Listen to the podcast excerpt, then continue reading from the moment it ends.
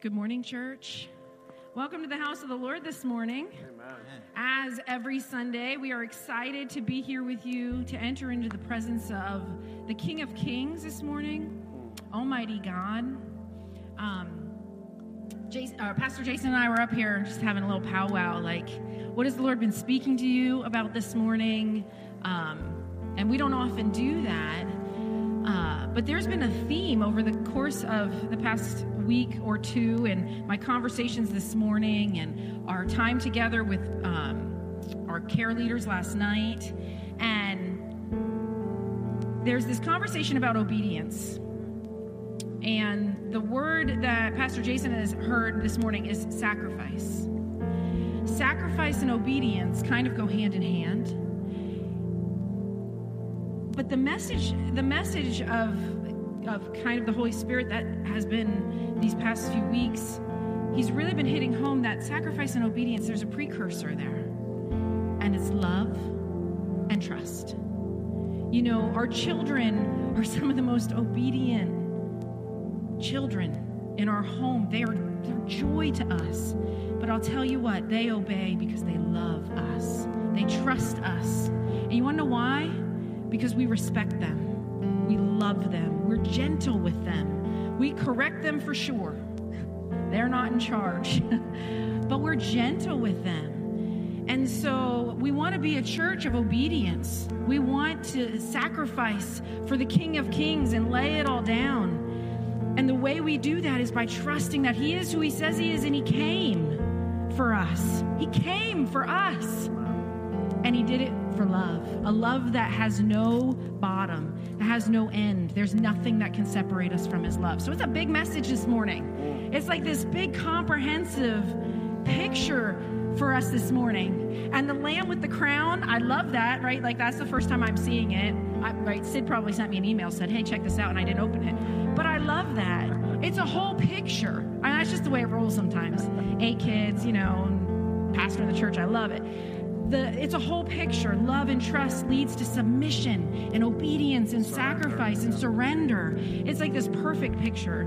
So, as we enter into God's presence this morning, let's do it with all of that in mind. It's a complete picture, it's a wholeness. It's the wholeness and the fullness of the blood of Jesus this morning. Amen. Well, stand with me. Uh, we're going to do a call to worship together.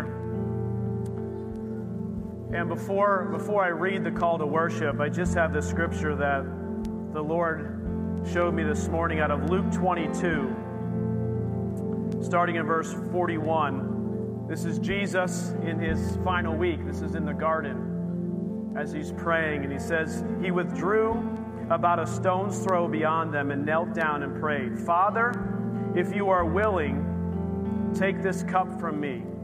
Yet not my will, but yours be done. Not my will, but yours be done. And as he prayed and as he said those words, the, the next scripture says, And an angel from heaven appeared to him and strengthened him. So when we come in this attitude of submission and surrender to him, not my will, Lord, but your will be done, an angel came and strengthened Jesus. Can an angel not come and strengthen us as well today? Yes, he can. And that's my prayer in our heart for us this morning. So just bow your heads and just Hear this call to worship this morning out of Revelation 15. It says, They sing the song of Moses, the servant of God, and the song of the Lamb, saying, Great and marvelous are your works, Lord God Almighty. Just and true are your ways, O King of the saints. You shall not fear O Lord, the God, glorify your name, for you alone are holy. He alone is holy. For all nations shall come and worship before you, for your judgments have been manifested. Father, we just thank you. We thank you for your sacrifice on our behalf. We thank you for this holy week that we're beginning, Lord, that we would just lift up the name of Jesus, the King of Kings and the Lord of Lords. And Father, when we do that, when we surrender our will to yours, Lord, that you will minister to us and there will be joy unspeakable on the inside that can only come from you. We thank you for it in your precious name we pray. Amen and amen. Let's worship.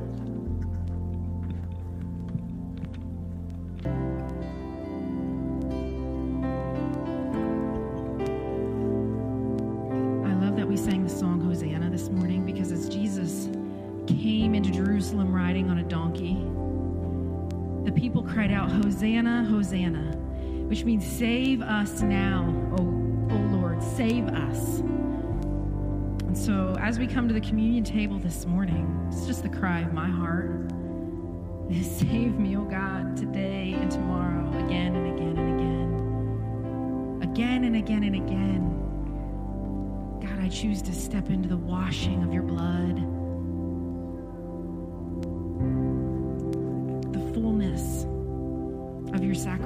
the power over sin and death. As we come to the communion today, table today, we partake of the body and the blood of Christ Jesus. The Bible says in John 6 says, I am the bread of life. He who comes to me shall never hunger, and he who believes in me shall never thirst. We come to the table this morning, his body broken, his blood shed, his sacrifice that he made for us. And we remember that this morning. The Bible says, as often as you do it,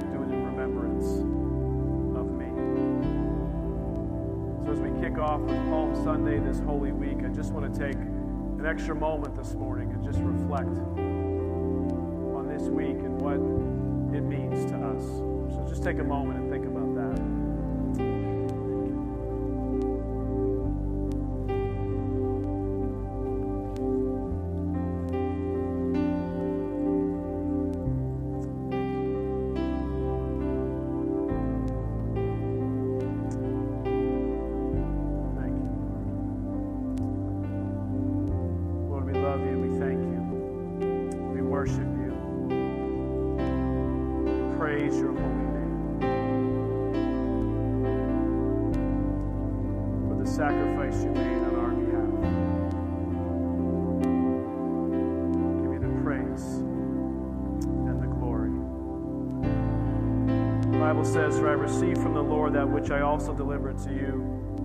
Lord Jesus, on the same night in which he was betrayed, he took the bread. When given thanks, he broke and he said, Take, eat. This is my body, which is broken for you. Do this in remembrance of me. Let us partake.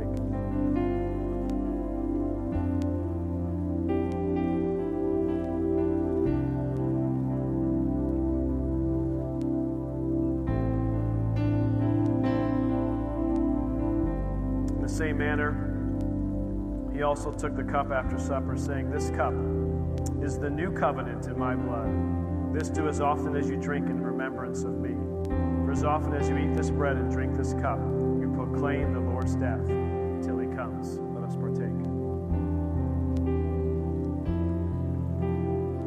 Father, we just thank you. We worship you. Give you praise this morning. We celebrate you, your name, your goodness, faithfulness, that you are the great I am. We thank you for it in Jesus' name. Amen. Well, stand with me as we continue to worship. Uh, we're going to do a new song this morning that I don't believe we've ever done here on a Sunday morning. It's called King of Kings. And I've been so looking forward to this. So just worship with me, worship together as a church family to the King of Kings, the Lord of Lords, Jesus Christ. Amen.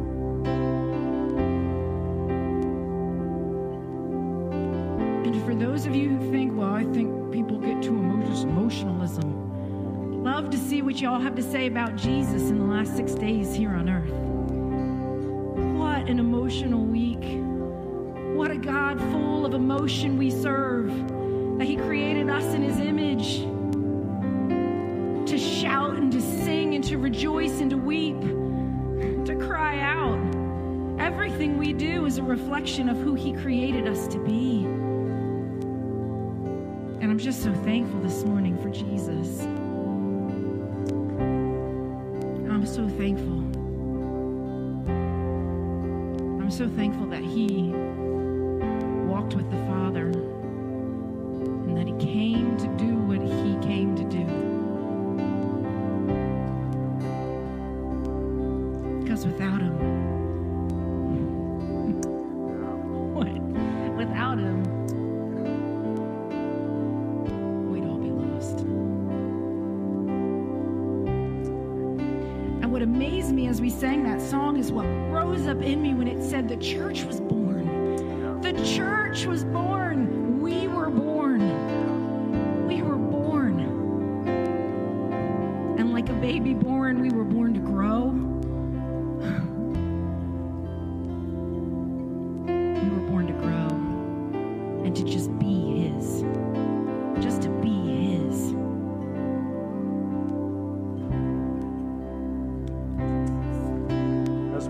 this time of worship, just want to read out of Acts chapter 1. It says, Not for you to know the times or seasons which the Father has put in his own authority, but you shall receive power when the Holy Spirit has come upon you, and you shall be witnesses to me in Jerusalem, in all Judea and Samaria, and to the end. So, Lord, we do praise you, Father, Son, and Holy Spirit. the Godhead, three in one. We worship you this morning. We're thankful for your sacrifice, and we surrender all to you. We surrender all to you. Not my will, but yours be done. Not my will, but yours be done. In your precious name we pray.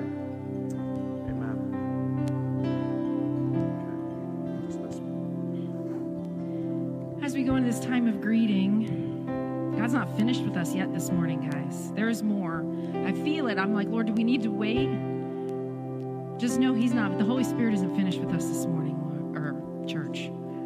He's not finished with us this morning. As we go into this time of greeting, if this is your first time here with us this morning, welcome. On the back of the seat is the connection card. That's a place where you can tell us that you were here for the first time. Give us your name and your email, and we'll pop you out a, a welcome email. Uh, praise reports, prayer requests, and testimonies uh, go on those cards. And then the offering buckets are up here for you to bring your tithes and your offerings and your giving to the Lord, and also those connection cards.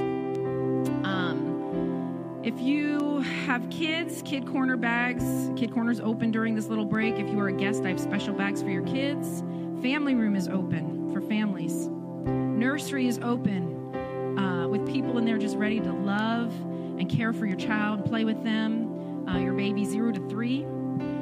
Um, and then lastly, again, we don't usually do this from stage, but Natalie Joe is here. Natalie Joe Rodney is here. She here? She's here. She is six days old. The Holy Spirit moved with power last week on a, with a word that I'm telling you was powerful and it was from heaven. And she's here. She's six days old. Church, don't touch her. Okay? Let me just tell you something. Don't touch the baby. Pray for if you got to touch the baby. If you feel like you're, you're you have that relationship and you're that close, touch your toes and nothing else. And then last thing, and I've never done this from stage, but I, this is just going to feel so good to say. I've had so many babies in the church. If you wear perfume and cologne, you smell good. I mean, you smell good, and we love it. But it's babies, not so much. They have little lungs and little noses, and that heavy perfume and that heavy cologne, while it's awesome for the rest of us, it's hard on babies and their little systems. So if you're a perfumer and a cologner, just, you know, touch the toes like this. Hey, baby and just let her have that pure air just for a few months, maybe six months or so, while she's just getting used to breathing. Um, boy, is there anything else as a new mom that just was like my pet peeve coming to church with all the love, we love the, the moms, we, they love the love. They need the love, they need the support. And the babies need the fresh air and to just be touched on their toes only. Um, so, yeah, Natalie Joe is here, and we rejoice as a church. We rejoice as the big church, as a body united with other believers, that a powerhouse in the Spirit of God has been born to join to join all of the other powerhouses of the Spirit of God that are already here in my family and your family and on the stage and in the pews. So praise God, His church is growing organically and powerfully in Jesus' name. Let's greet one another.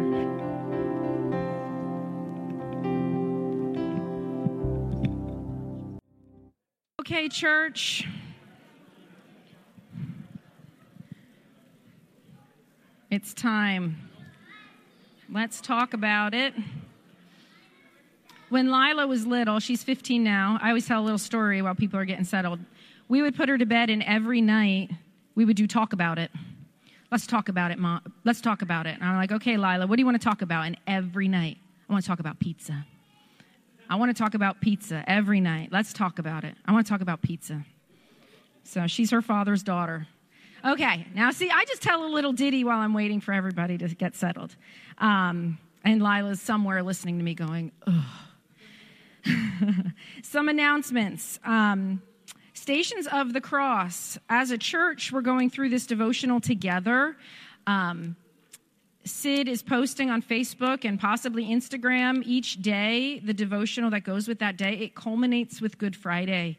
I love this. I love this because I love the celebration of Easter Sunday. I love the emotion of this week. I love throwing myself into it like without reserve. Um, so I encourage you, if you did not get one of these booklets, if you weren't here last week, last week we uh, did a seat drop. It's called, we dropped them on the seats. So it's, it's almost like a take this with an exclamation point. This week they're on the back table. So it's like, a, here, this is for you, you know, period. Um, so when there's something on the seat, it's something we really want you to have. So if you didn't get one, they're on the back table. I, I recommend you get one and, um, and, and just go through it. It's, it's a wonderful walking through of the last week of Jesus' life leading up to the cross. On the back uh, are my next announcements. Good Friday service is uh, Friday, obviously, April 15th at 6.30 p.m. at Erie First Assembly Church. Erie First is hosting this service. It's a multi church event.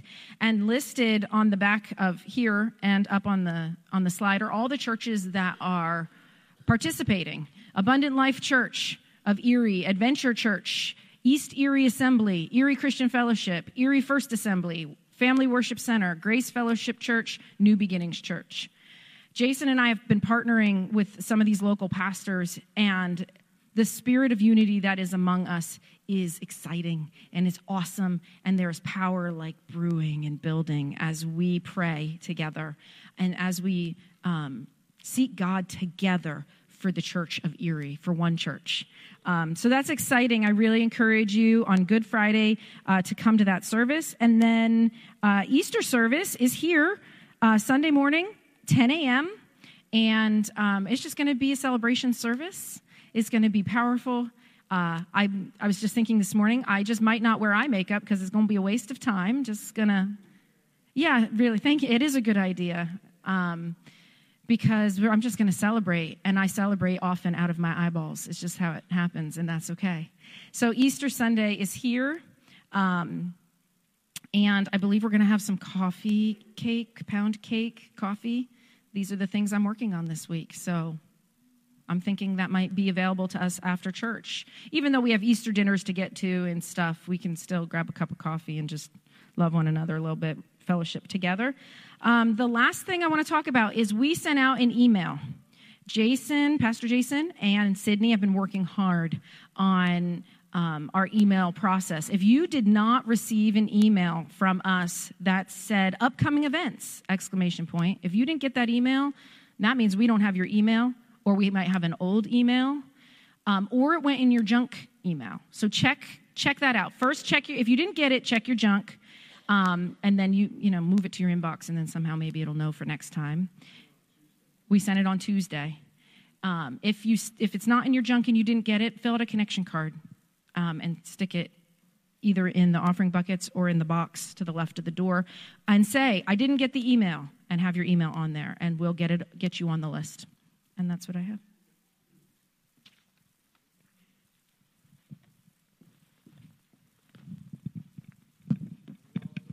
Uh, we also made an opportunity um, to go to our website, and then you can sign up also on, on our website. So just go to our homepage and you know just scroll down a little bit, and there's a link there where you can also sign up uh, for the email. So I think we sent out Tuesday. Is that right, Sid? I think Tuesday morning, some point in time. So you know when to look. Because if you're like me and you get a lot of emails, and you get a lot of emails that come flying in, you got to know when it was sent, so you have a shot to even find uh, if you got it or not. So okay, I'm gonna. Uh, I feel led to pray for the Luskys this morning, who are missionaries that we sent off to Japan.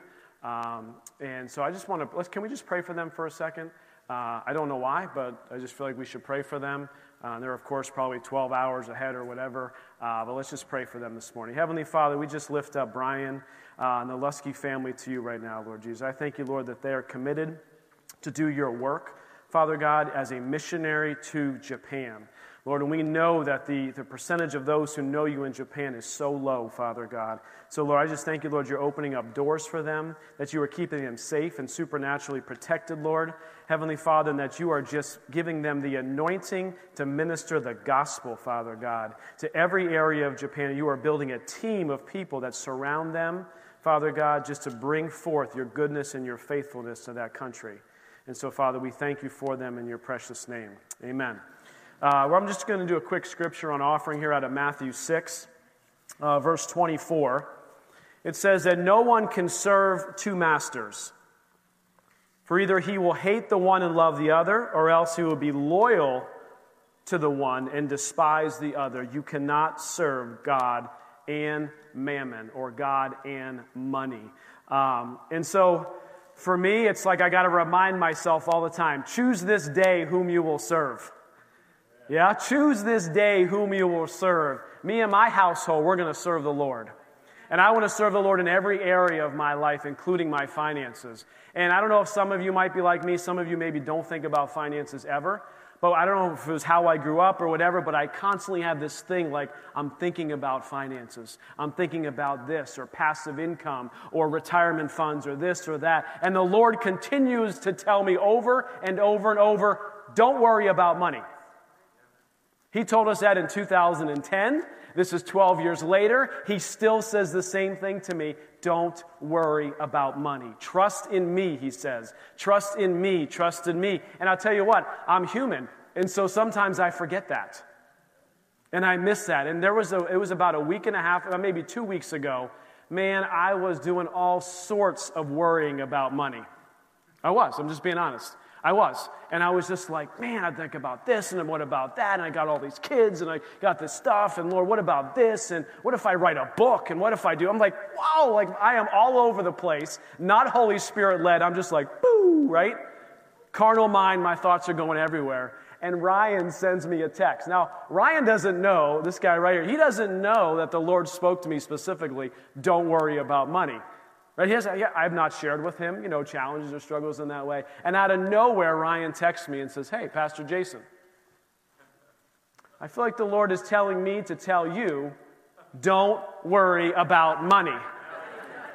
And I was just like, whoa! I was like, thank you, Holy Spirit, Ryan. Thank you for hearing from God and sharing it. But it was just like, boom. And so I'm reminding you this morning, church, worry about money, okay? It doesn't add a cubit to our life. It doesn't make you any taller, I know, because if I worried and it made me taller, I'd be like seven foot tall. And as you all can see, I'm not seven foot tall. Okay? So worrying doesn't help anything. Trusting in the Lord, putting our trust and our hope in Him for all things. For all things. That's where we reside. Amen? And when we slip off that part, we got to remind ourselves to bring it in. And His Word is so good to remind us. And He brings the Holy Spirit to remind us. And He surrounds us with people who also hear from the Holy Spirit sometimes to remind us and to speak into our lives. Amen. So let's pray. Heavenly Father, I just thank you, Lord. Lord, that we will not worry about money. We will trust in you, Father. We will not serve money, but we will serve you. Lord, and we thank you, Lord, that we are just distribution centers of everything that you've given us, Lord. So lead us and guide us in that. Father, we pray a blessing over every gift, every giver this morning. And Father, as we look at your word this morning, that you would just open our ears and our eyes to see you more clearly, who you are, and the plans you have for us, Lord. In your precious name we pray. Amen and amen. Okay, open up your Bibles to Matthew 21. I'm going to spend some time in Matthew 21.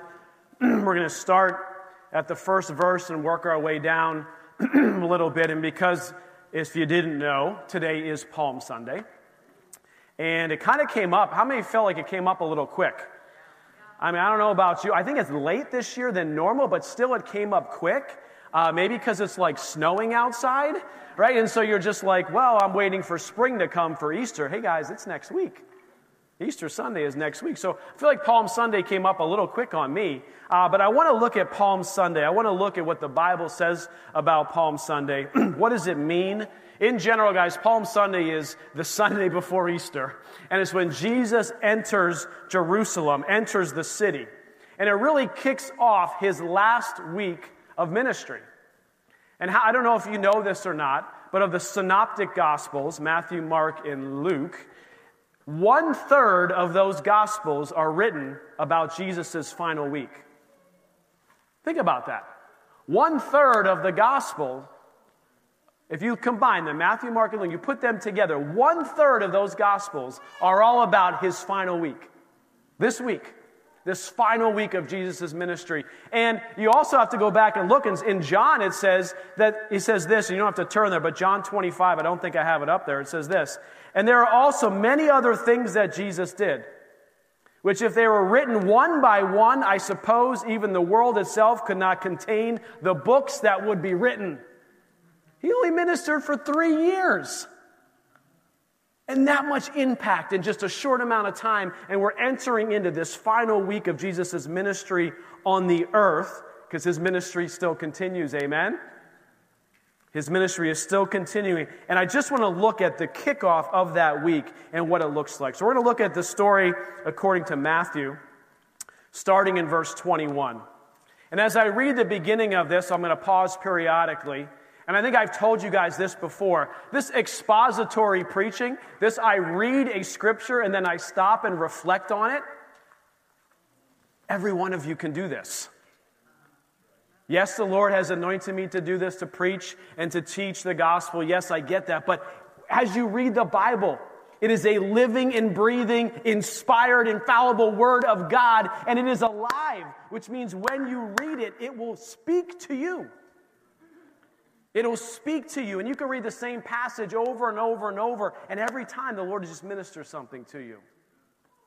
So I encourage you this week to grab that Stations of the Cross and look at, look at those, read the scriptures that are there, read the devotional, read the Bible through with us, whatever it is, because the Lord ministers through His Word so powerfully. Okay, verse 1.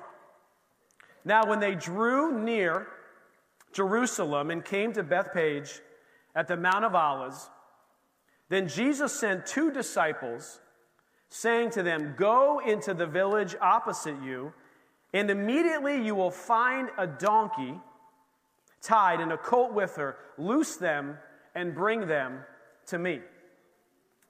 Now, something we need to understand is that Jesus came into Jerusalem on a donkey.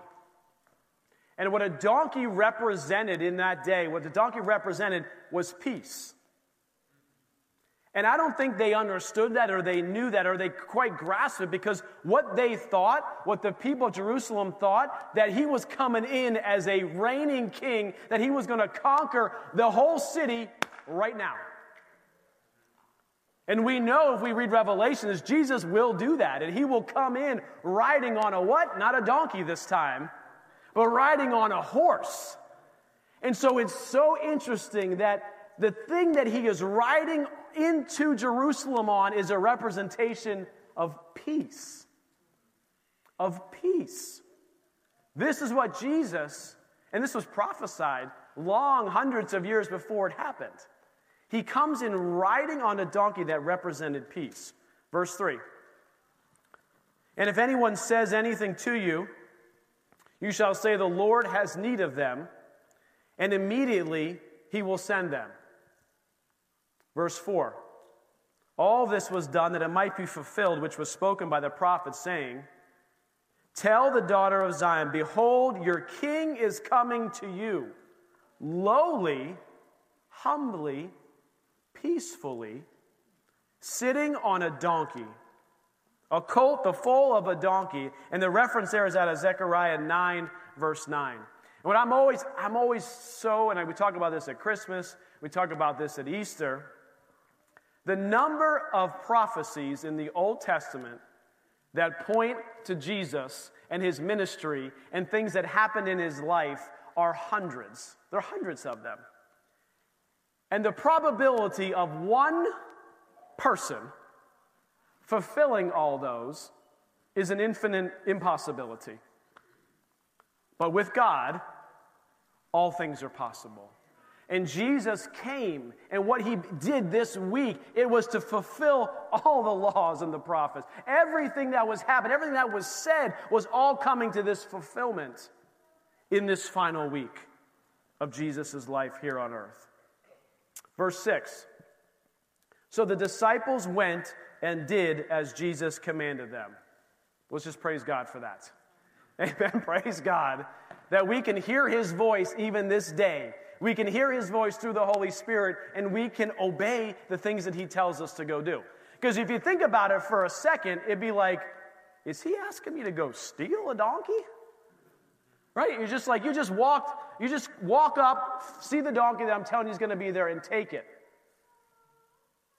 But God's not a God who steals.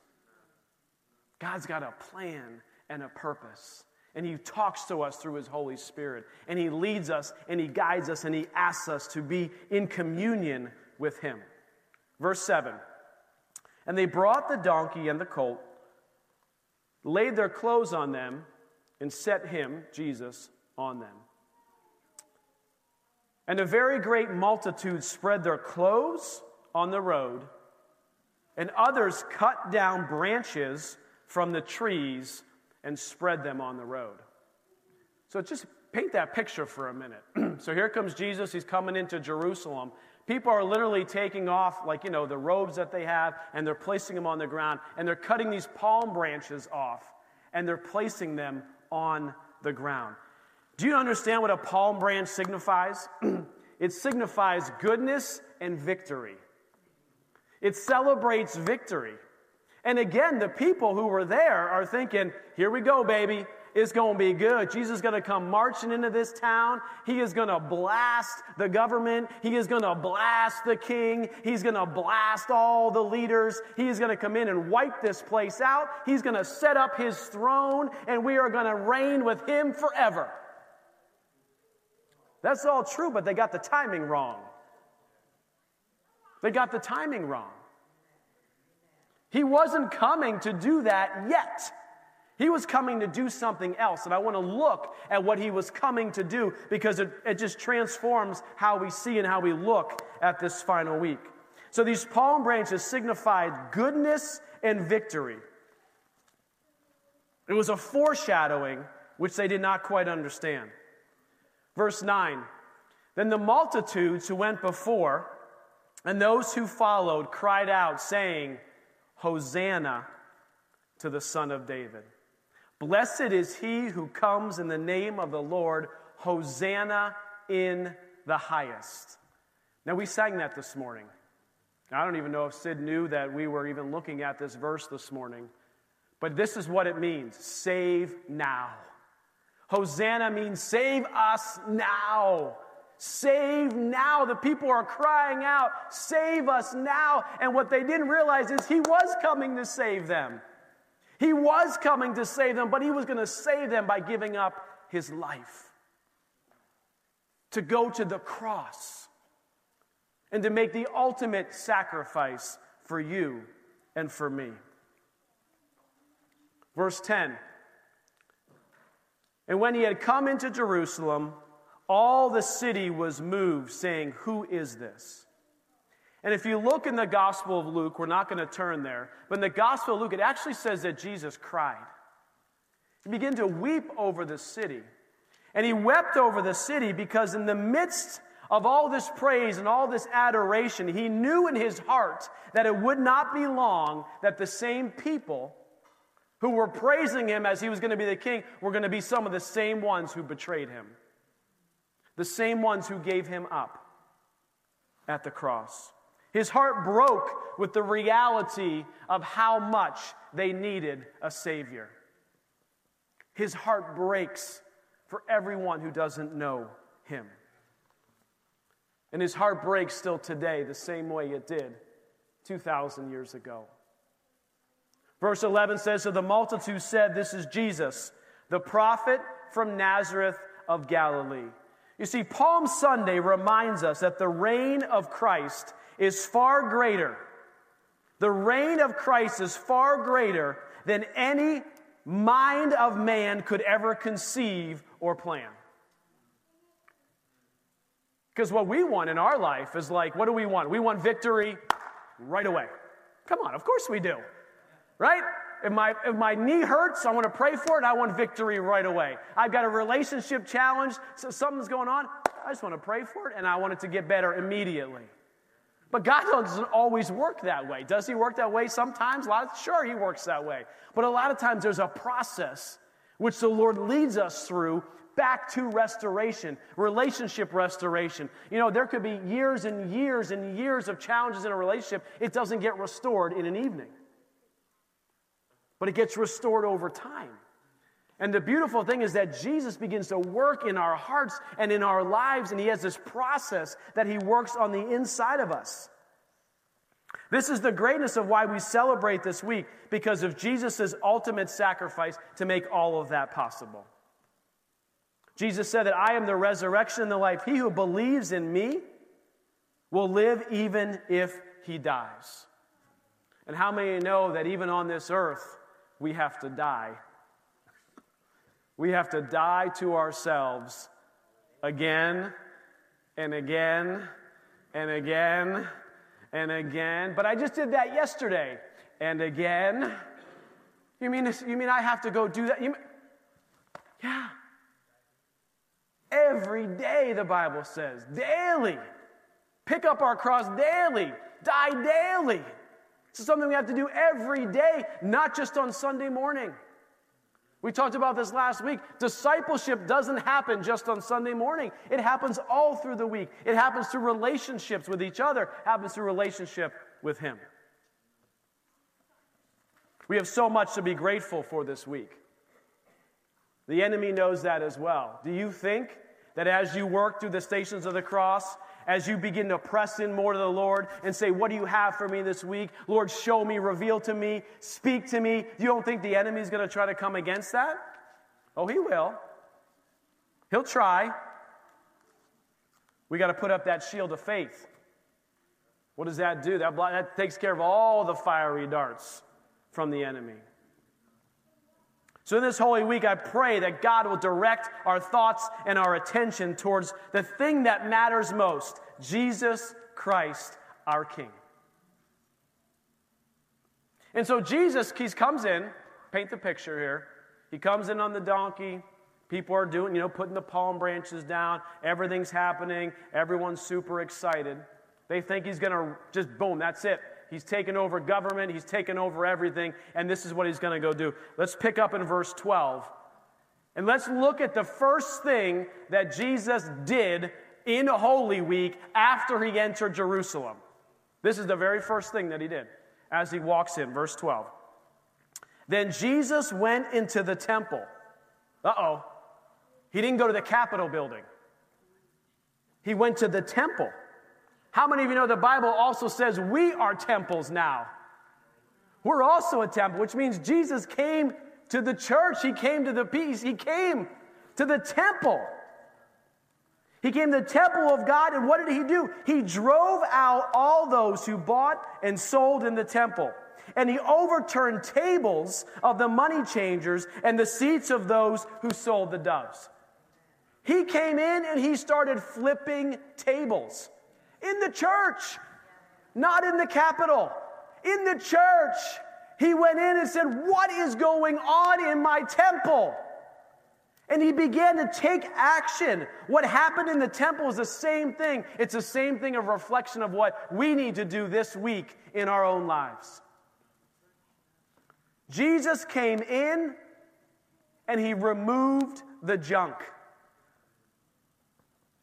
He walked, he came in, and the first thing that he did, he's like, you know what? All this stuff has to go. What does he want for you in your life this week? He wants you to get rid of the junk.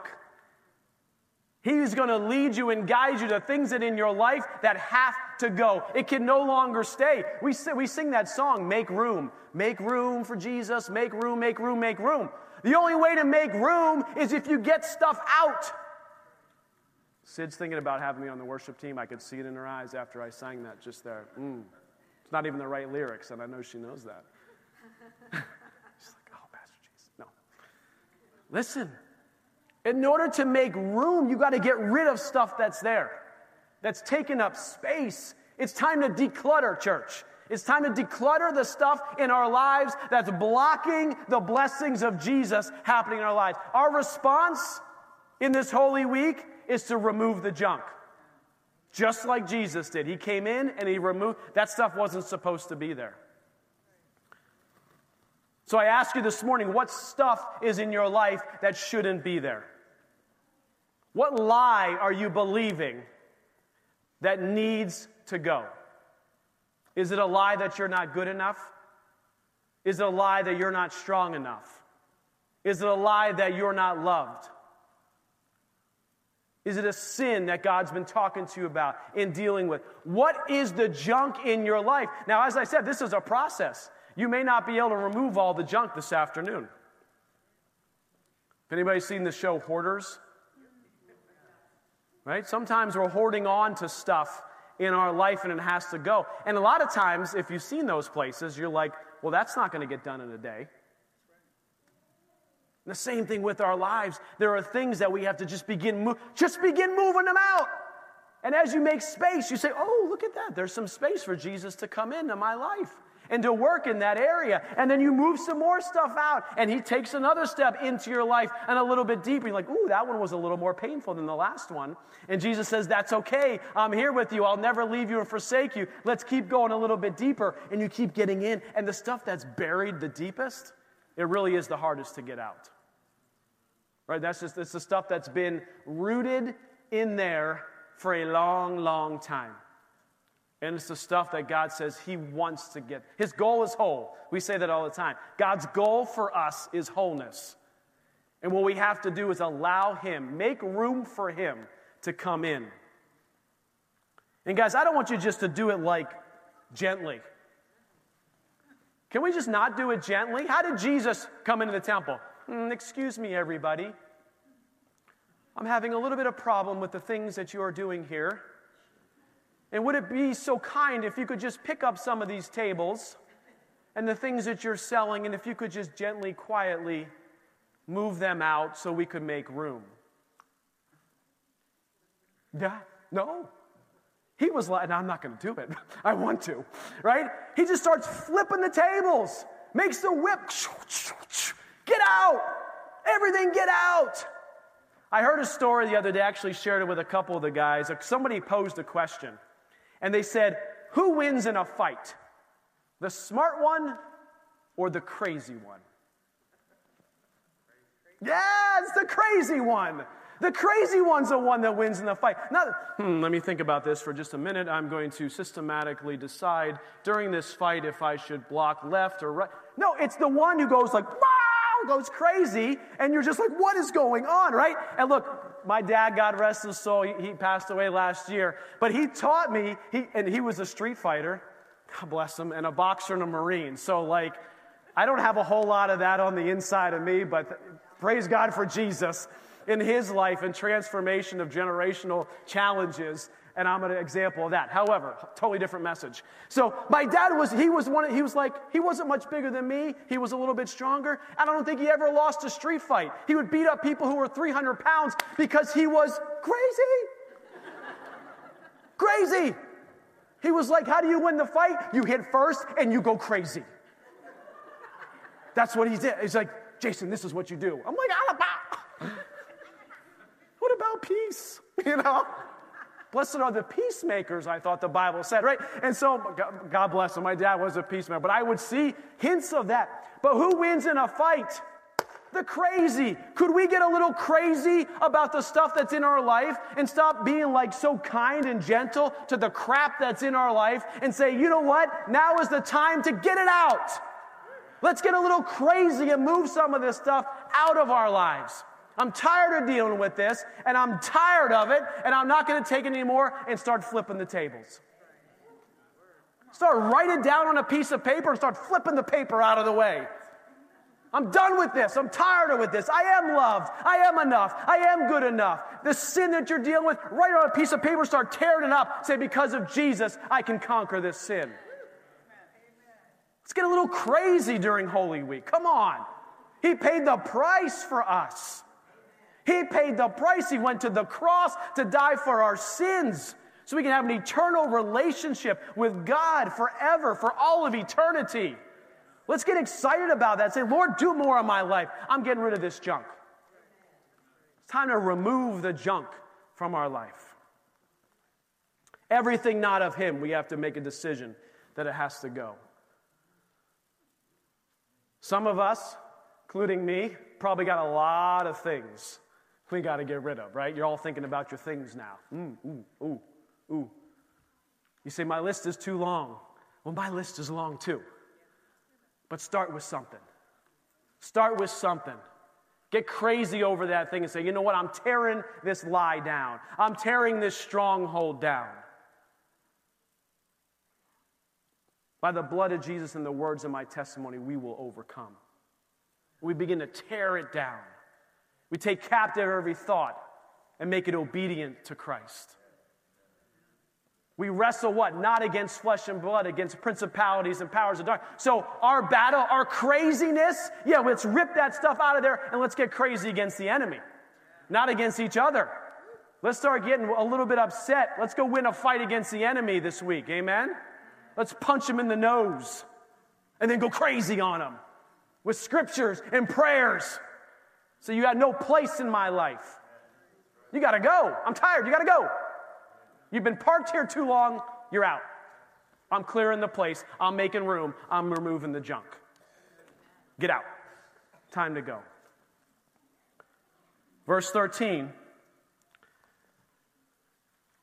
So he's done flipping the tables, getting out the junk, and then he said to them, It is written, My house shall be called a house of prayer, but you have made it a den of thieves.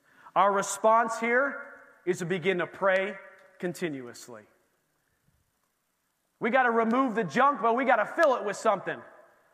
We have to have a relationship with Jesus. We have to invite him into the space. It's, it's one thing to just remove the stuff and then you just let it open. The Bible says if you leave it open, other things begin to come. You got to re, you got to replace it with something. You got to say, "Lord, I need you." And I mean pray continuously. I don't mean to be on your knees 24/7. Cuz that's not good. I mean, if He calls you to do it, do it, maybe for like a day. But praying continuously when I get up, I'm in communion with the Lord. When I'm driving to work, I'm in communion with the Lord.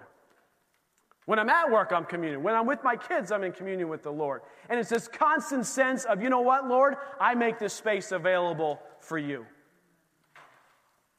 This house is a house of prayer. These temples are a house of prayer. This is our response to that is we need to pray continuously. If we have to, if we've got to do the Lord's Prayer every day, we've done that teaching before, whatever it is. And we read in this, this morning in our, in our Bible verses, if you're reading with us, the sun stood still. Talk about powerful prayer. Sun stood still. Come on. So the junk is removed. You're inviting him in, you're praying, you're having a relationship with him. Then verse 14 comes. It's a process. Verse 14 then shows up, then. I love that. Then. So these things happened, then this happened. The junk was removed. We begin to pray and commune with God, make ourselves a house of prayer. Then the blind and the lame came to him in the temple, and he healed them. Whoa.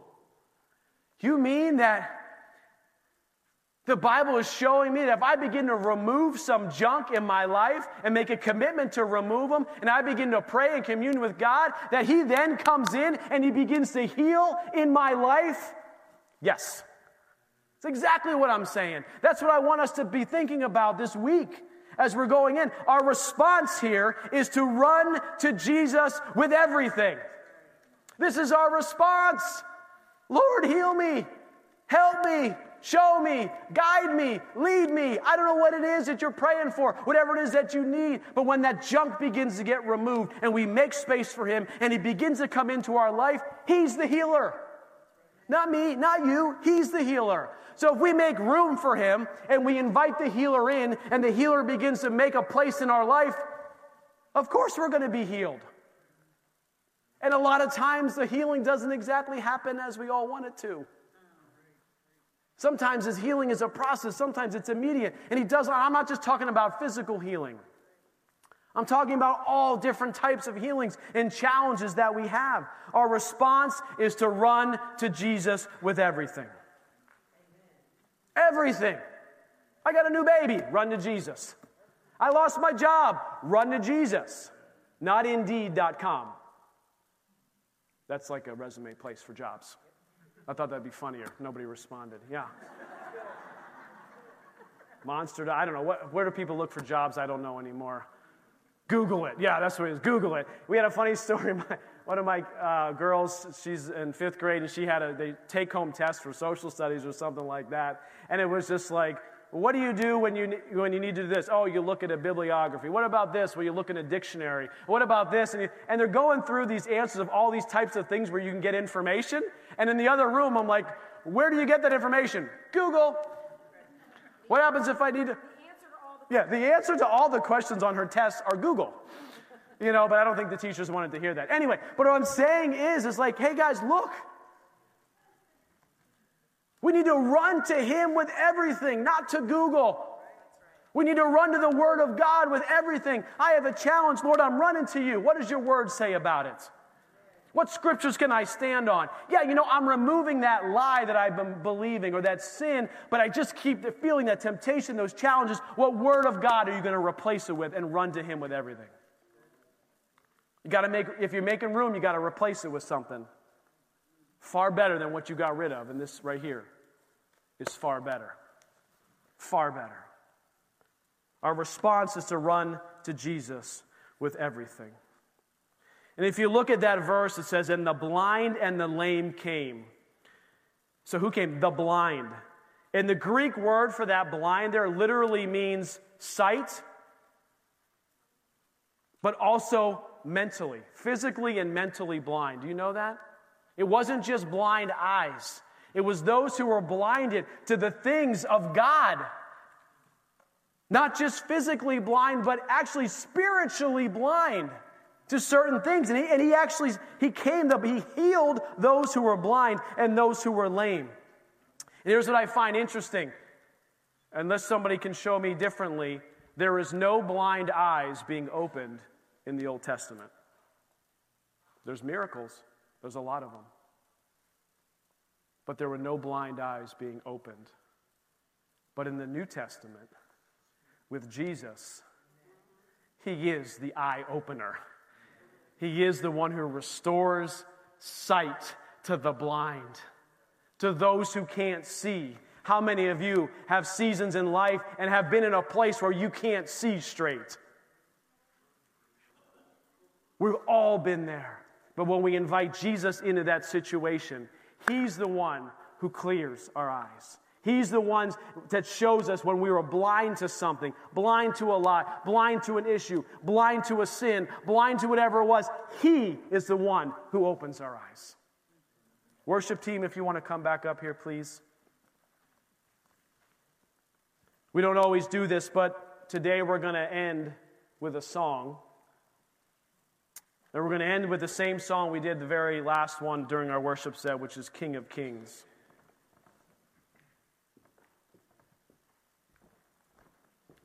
Because what we're asking Jesus to do is something only He can do. We're asking Him to open our eyes. We're asking Him to do things in our life that only He can do. But with God, all things are possible. With Him, all things are possible. And so, as we enter into this last week of Jesus' ministry on this earth, my challenge to myself and to all of you is to remove the junk. Remove the junk, but don't do it politely. Think about Jesus flipping the tables, removing the junk. Saying, I'm tired of this or that or this lie, and it's time to remove the junk. And to begin to pray and say, Lord, I invite you into this situation. I invite you into this situation. Help me, lead me, guide me. And I want us to run to Him. Run to Him. The healer, the restorer, the one who gives hope, the one who changes lives, the ones who opens up eyes, the ones who opens up ears. Run to Him. So stand with me this morning. We're going to sing this song, and I'm going to ask you something. As we sing this song, if you are saying, you know what, Pastor Jason, I'm taking this seriously this week.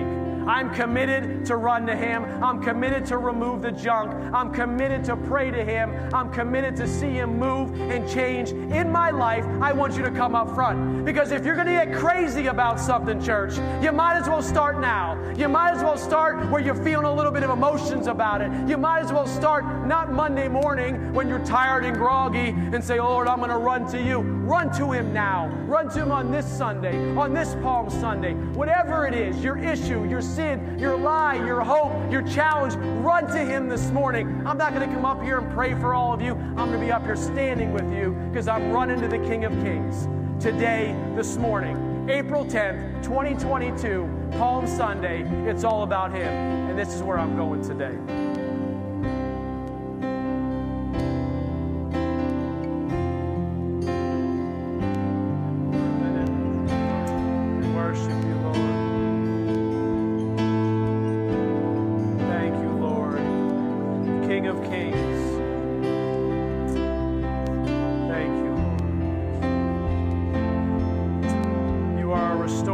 Our healer, our redeemer. You love us. You love us.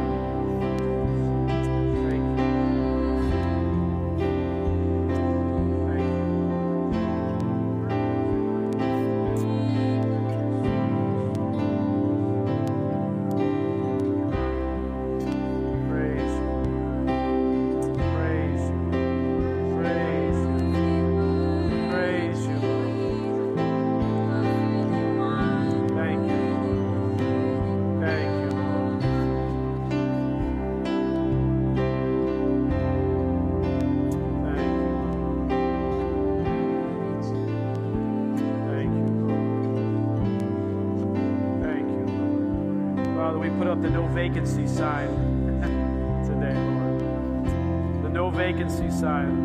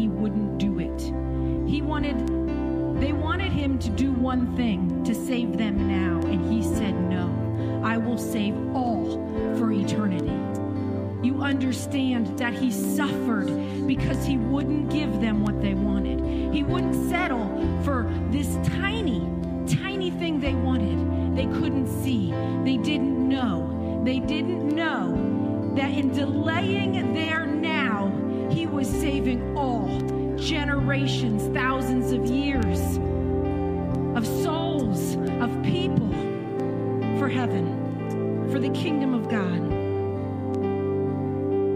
So, church, I challenge you as you do these things, don't settle for the- just these little things that you're willing to, okay, I know I need to do not do this.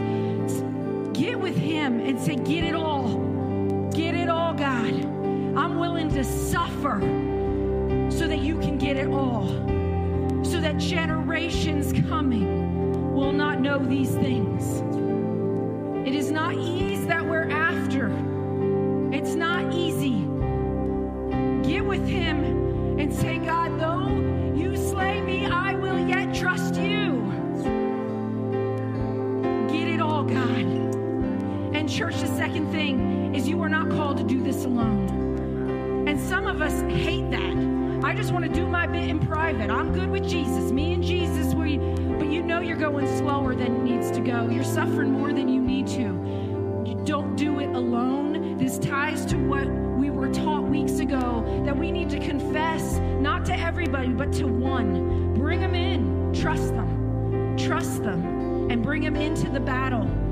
Say, I've got a heavy table, and I want you to flip it with me. This is my guy and you know for a while that was enough. And then the lord began he began to draw me out. I needed a her. And i struggled to trust all the hers and he began to bring women into my life that i could say hey i have this table. It's a heavy table. Will you flip it with me? Will you stand with me? And will you still love me when you see how awful it is?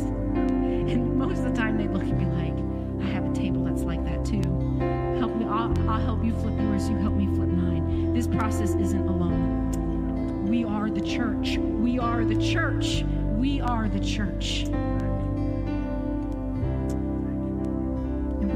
exist to magnify jesus. We exist to glorify him and to show his his glory to the world his love that they might come into trust and then obedience. Church it is love first then it is trust and then it is obedience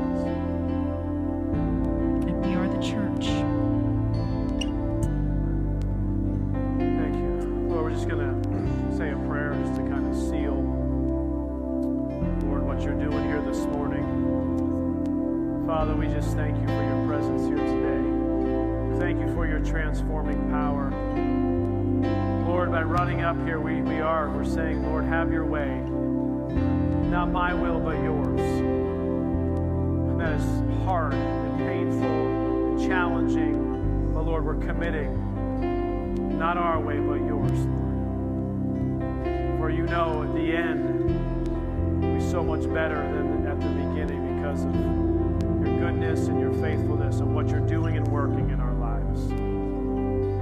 So, Father, we thank you for that this morning. We praise you for it. That you are bringing new relationships of people together to flip tables together to confess to one another so that healing can happen. Lord, we just thank you that you are the healing God, the God who heals, the God who heals. Thank you. Lord. Thank you. Lord. Thank you. Lord. Just going to read just a scripture or two here before I close. It says, Bless the Lord, O my soul, and all that is within me. Bless his holy name. Bless the Lord, O my soul, who forgives all your iniquities and who heals all your diseases, who redeems your life from destruction, who crowns you with loving kindness and tender mercies, who satisfies your mouth with good things, so your youth is renewed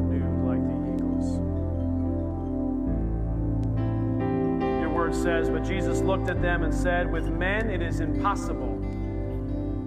Every one of you has run up here this morning, with men it's impossible.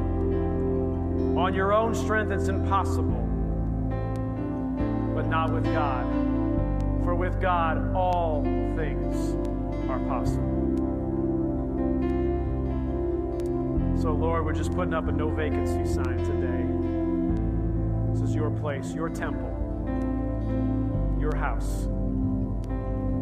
We thank you for it. In Jesus' name, amen. Amen. We're going to have some prayer teams that'll be up front. If you've never made Jesus Christ your Lord and Savior, if you've never accepted Him into your life, or maybe you've been far away, or maybe there's something you had this morning that you came running up here for, and you want to stick around for a few more minutes, there's teams of people that will pray with you this morning. They'll lay hands on you. They will agree with you. They'll do whatever. They'll just begin to minister into your life. So I encourage you to come up here this morning. And let me read this benediction as we leave out of Revelation. Just receive this today. It says, To him who loved us and washed us from our sins in his own blood has made us kings and priests to his God and Father. To him be the glory and dominion forever and ever. Amen and amen. Have a wonderful, blessed week.